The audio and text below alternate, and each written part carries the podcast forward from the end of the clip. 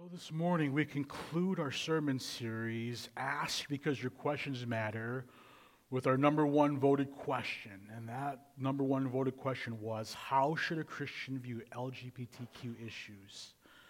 How should a Christian view LGBTQ issues? Now, this is a great question and a conversation that is much needed, especially in the church. I know for me, this conversation can feel difficult because there's a lot of dynamics at play. How do we understand and honor God's truth? How do we understand and honor our experiences, other people's experiences, the LGBTQ experience, and not feel the tension that the topic can create? And as I've mentioned before, I don't have all the answers to these questions. And so I encourage all of us that as we learn today, that we continue to learn. And I trust that our, the process of continuing to learn will help us grow and understand who we are and what we're supposed to do as believers. It is always my desire to communicate God's truth in the most loving way uh, that will lead us to see His desire for all of us. And this morning, one way that I plan to do that is to speak as respectfully as I can about the LGBT community, but not using terms like homosexuality. Homosexuality is a common term describing same sex relationships, but among the LGBT community, it can have negative connotations. And unfortunately, Christians and society have used um, homosexuality as an attack to the LGBT community. So I want to be mindful and respectful when it comes to talking about these issues. And so it's not just about um, talk, you know, being respectful, but talking about it, using language that is respectful as well too. And so, in our lifetime, in many of our lifetime, the LGBT community has become more and more accepted. In 2015, about just about a decade ago, a little less than a decade ago, the U.S. legalized same sex marriages in all 50 states. And it's only been a little over two decades ago, back in 2001, when the Netherlands became the very first country to legalize same sex marriages. And so, if we think about it in terms of legally recognizing same sex marriages, we're just about a little over 20 years old. So, it's still very young in terms of, of, of of how, how our world is, has become to accept it more and more and more. In my own life, I've straddled both the church and the therapy professions. And so, um, so I went to school for marriage family therapy, practiced therapy for a little bit. Uh, now I'm a pastor. And so I know people in both circles, past, you know, church circles and, and um, uh, therapy circles who support LGBT communities while others disapprove of LGBT communities. And, and again, I've got you know a handful of pastor friends, a handful of therapy friends, again, who are, all are on different spectrums of, of the issue. And I'm sure we all have family members, we all have friends, coworkers, acquaintances, people in our community who identify as part of the LGBTQ community, either as supporters or those who, again, sexually identify um, as LGBTQ. For some of us, this is nothing new, while for some of uh, for others, it might feel like a very hard thing to navigate. And so this morning, wherever you are, wherever I am, whatever tension, whatever opinion that you have, um, my hope is that we can dive into what God's word has to say about this, uh, about this question, and how should uh, this question of how should Christians view LGBTQ issues. And so, again, wherever we're at, let's see what God has to say about it.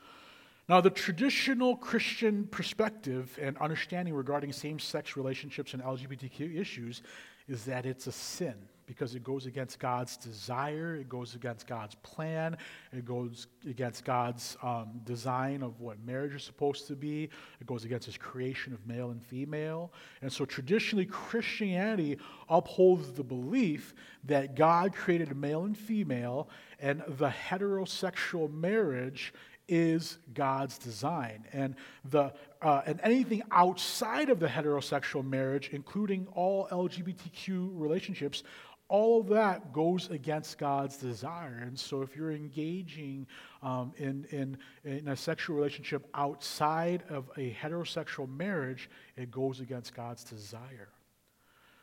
The traditional position is the position that I hold, but as I prepped for the sermon, I went a different route.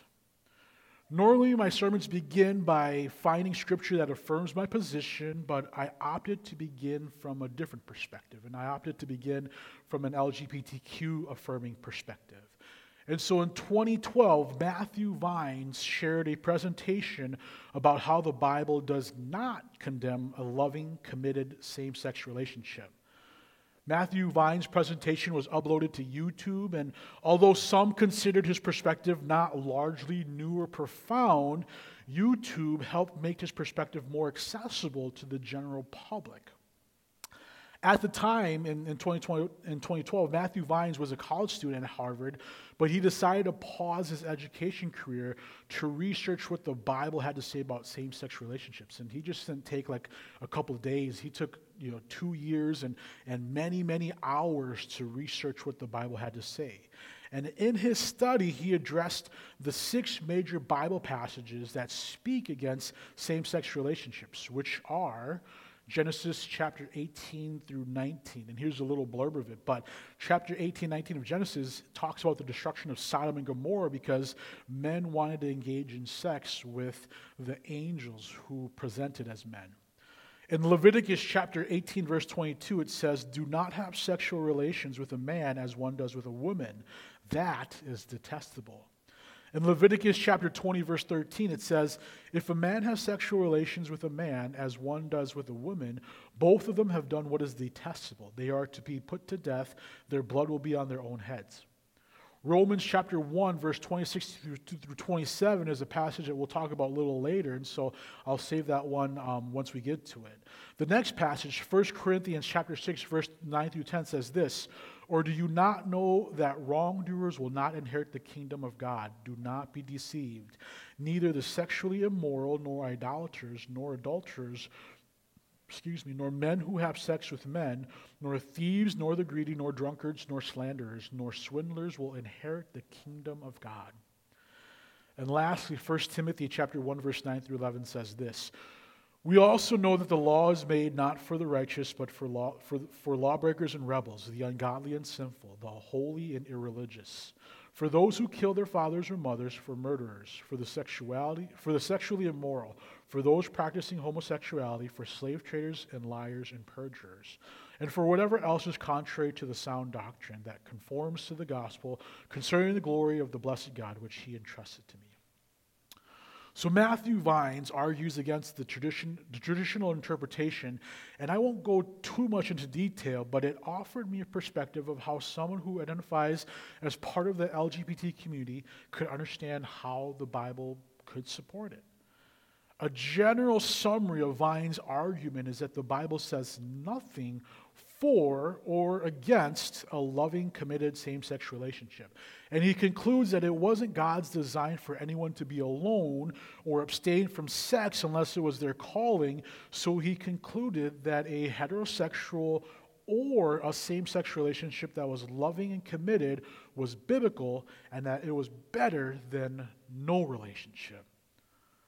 Vines argued that the traditional interpretations speak against same sex relationships, specifically about lust, about excess, about infidelity, about promiscuity, about rape and violence, but it doesn't speak about a loving relationship.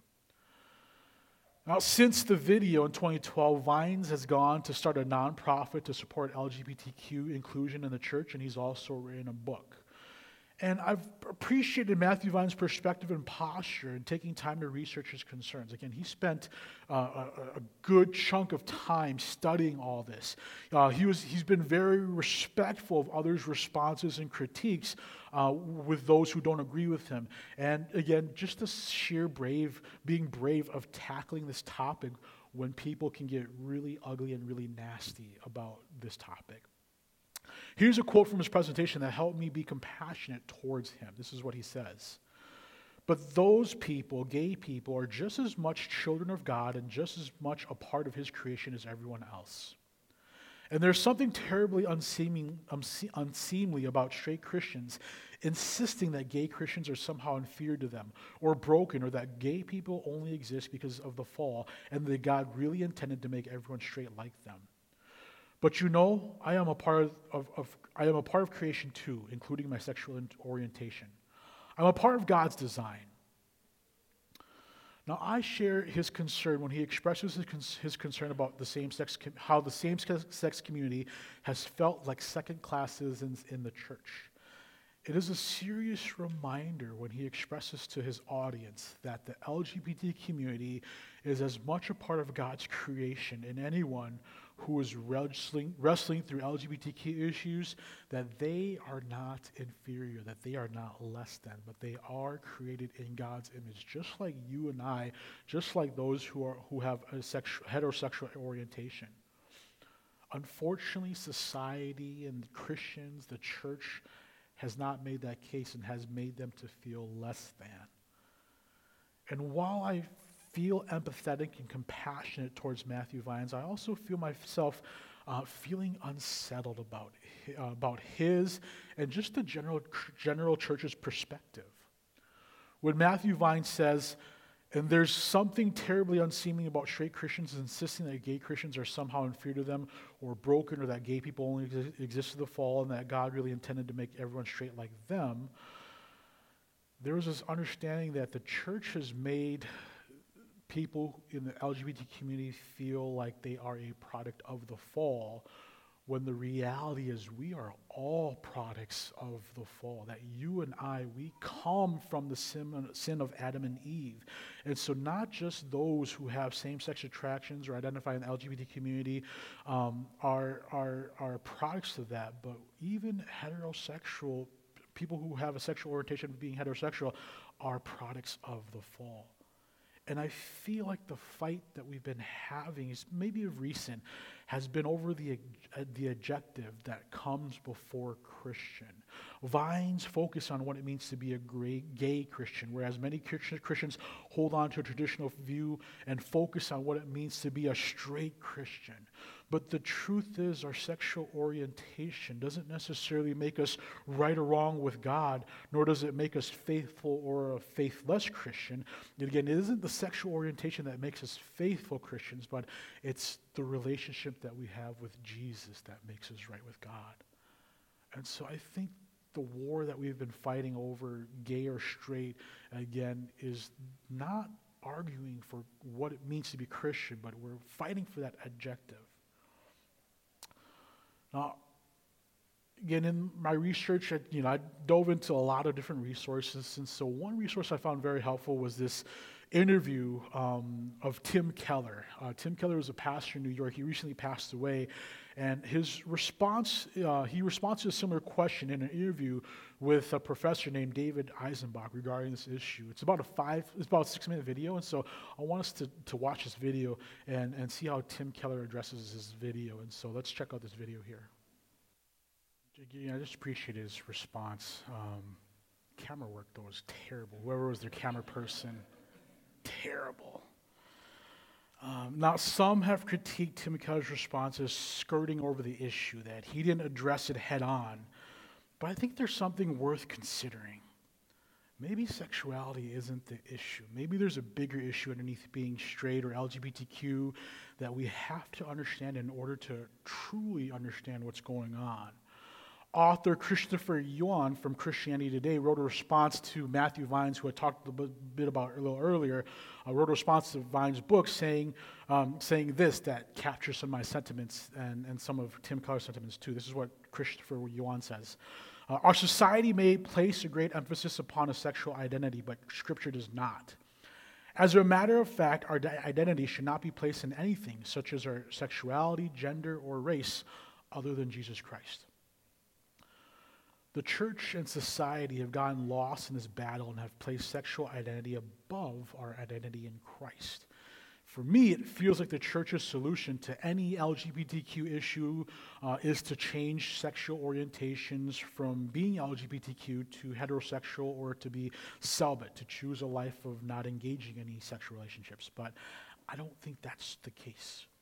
People with a heterosexual orientation, like Tim Keller mentioned, are just as sinful. Just because you have a heterosexual uh, orientation doesn't mean that you're off the hook. Heterosexuals can still be sexually immoral. And I, so I think a better approach that we need to consider is to understand where sexual sin comes from. And to help understand this, I'm going to read from Romans chapter 1, verse 18 through 27. And this is one of the verses that Matthew Vines um, um, has a counterpoint to. And it's, it's, a, it's a verse that is often used to support uh, that same-sex LGBTQ issues are not, uh, not biblical. And so Romans chapter 1, verse 18 to 27, this is what it says. The wrath of God is being revealed from heaven against all the godlessness and wickedness of people who suppress the truth by their wickedness. Since what may be known about God is plain to them, because God has made it plain to them. For since the creation of the world, God's invisible qualities, his eternal power and divine nature, have been clearly seen, being understood from what has been made, so that people are without excuse. For although they knew God, they neither glorified him as God nor gave thanks to him, but their thinking became futile and their foolish hearts were darkened. Although they claimed to be wise, they became fools and exchanged the glory of the immortal God for images made to look like a mortal human being and birds and animals and reptiles. Therefore, God gave them over in the sinful desires in their hearts to sexual impurity for the degrading of their bodies with one another. They exchanged the truth about God for a lie and worshiped and served created things rather than the Creator who was forever praised. Amen. Because of this, God gave them over to, a shame, to shameful lust. Even their women exchanged natural sexual relationships for sexual relations for unnatural ones. In the same way, the men also abandoned natural relations with women and were inflamed with lust for one another. Men committed shameful acts with other men and received in themselves the due penalty for their error. Now, this is chapter one of, of Romans. And in Paul's opening of Romans, he shares with his audience that he's writing to that he desires to visit the church in Rome so that he could preach the gospel to them, hopeful that they would be encouraged and strengthened. And after such a warm greeting, he immediately goes to, immediately goes to tell them that um, tell, goes to tell them that God is responding to the wickedness. What a way to start to kick off a letter. Imagine if you got letter like, ah, I miss you so much. I wish I could be there to see you. Hey, you're doing this, this, this, this, this, this, this wrong, and God's wrath is on you.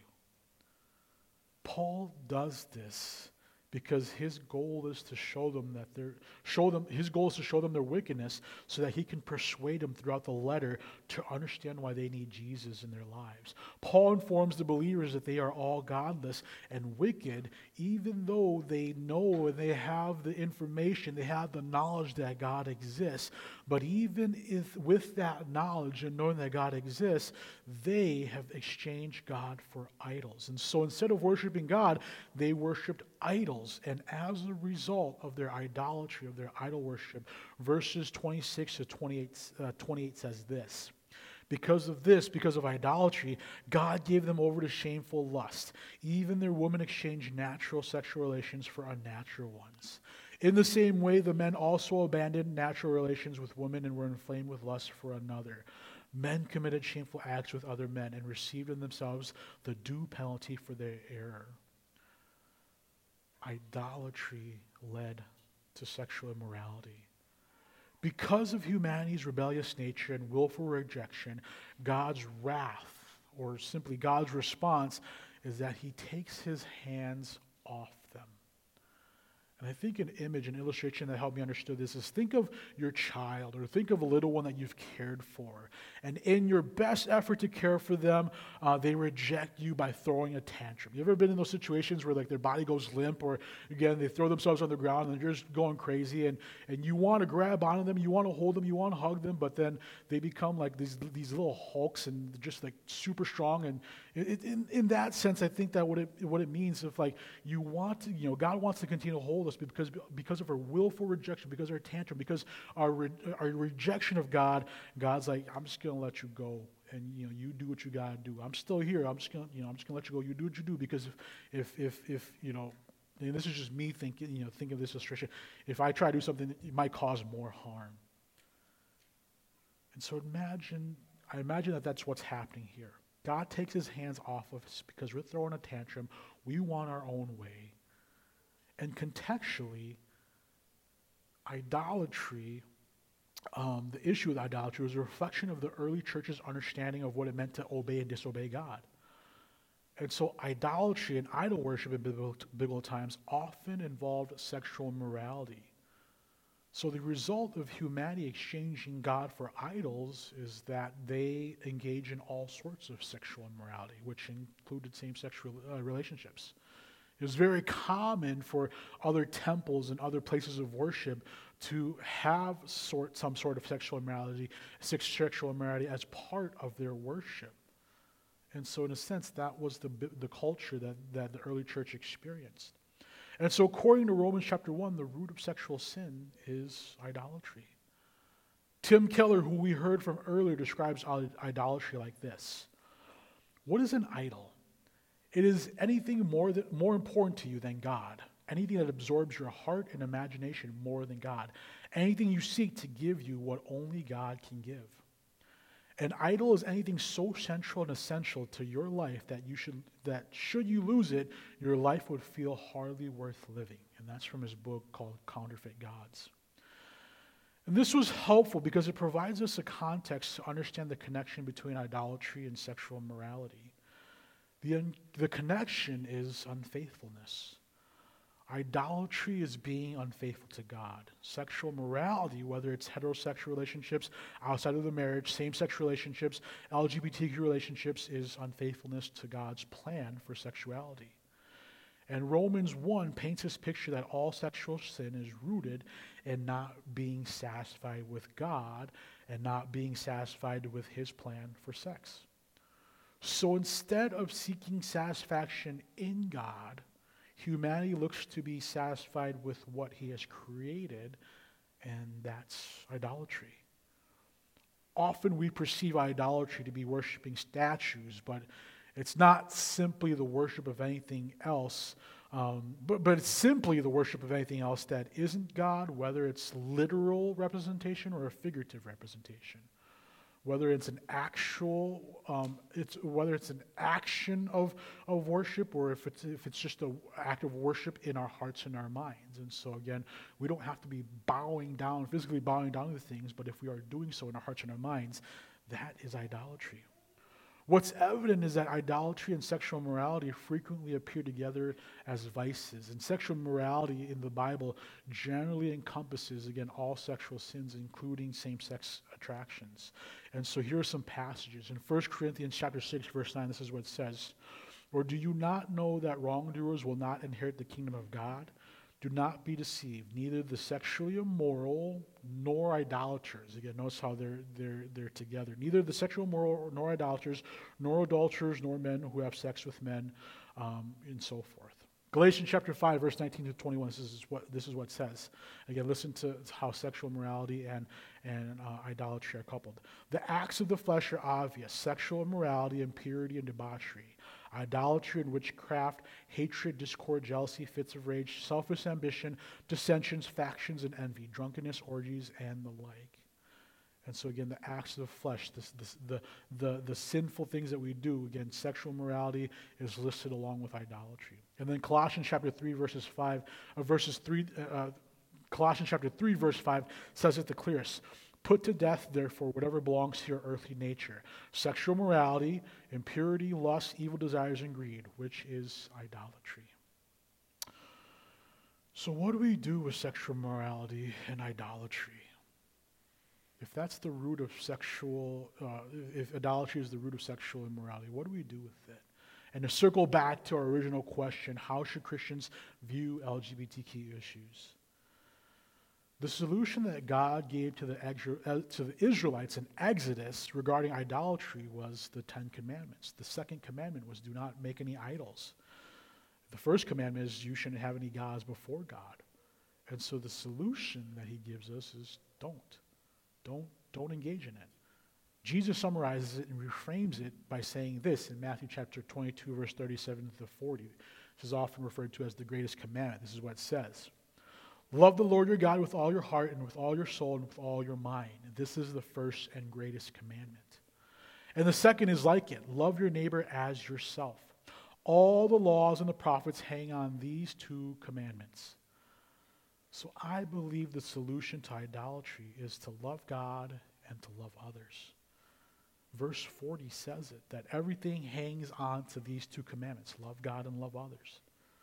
The solution to LGBTQ issues is to love God and to love others. When we love God, we trust Him and we trust His desires for us. When we trust God and we trust His desires for us, this undoes all that happens in Romans 1 when God lets go of those who reject Him. Instead of turning away from God, we turn to God. And when we do this, this helps us love loves this helps us love others in a godly way. Instead of seeing others as a means to our happiness or purpose, we see others like how God sees them. And this love should lead us to care for them like how God cares for them. I feel like the church's tendency is to move away from those who have different values. But if Jesus calls us to love God and to love others, I think we're supposed to move towards them. Not only does Jesus tell us, tell us to move towards them, but he also demonstrates this of what it should look like. And so in the Gospels, the religious leaders um, who disagreed with Jesus, they often describe Jesus as someone who eats with tax collectors and, and sinners, those who are the least holy. In this bunch of the least holy that Jesus associates himself with, that Jesus eats with, that Jesus is simply with, include the demon possessed, ethnic groups who are despised because of their different religion, religions and religious beliefs, the sick, the sexual immoral, immor, uh, the sexually immoral, just to name a few. And while the religious leaders move away from them, Jesus befriends them. Jesus cares for them. Jesus serves them all the while speaking truth into their lives in a gentle way, which is a great example of what it says in Ephesians chapter 4, 4, 4 verse 15, which tells us to speak in truth, uh, to speak the truth in love. So often Christians move away from LGBTQ issues, but I think Jesus calls us to move towards them we move towards them to help them find redemption and to help us find redemption. In Matthew chapter 9, verse 12, Jesus responds to the religious leaders by saying this It is not the healthy who need a doctor, but the sick. At River Life, among our leadership, we don't believe in the concept of guilty by association.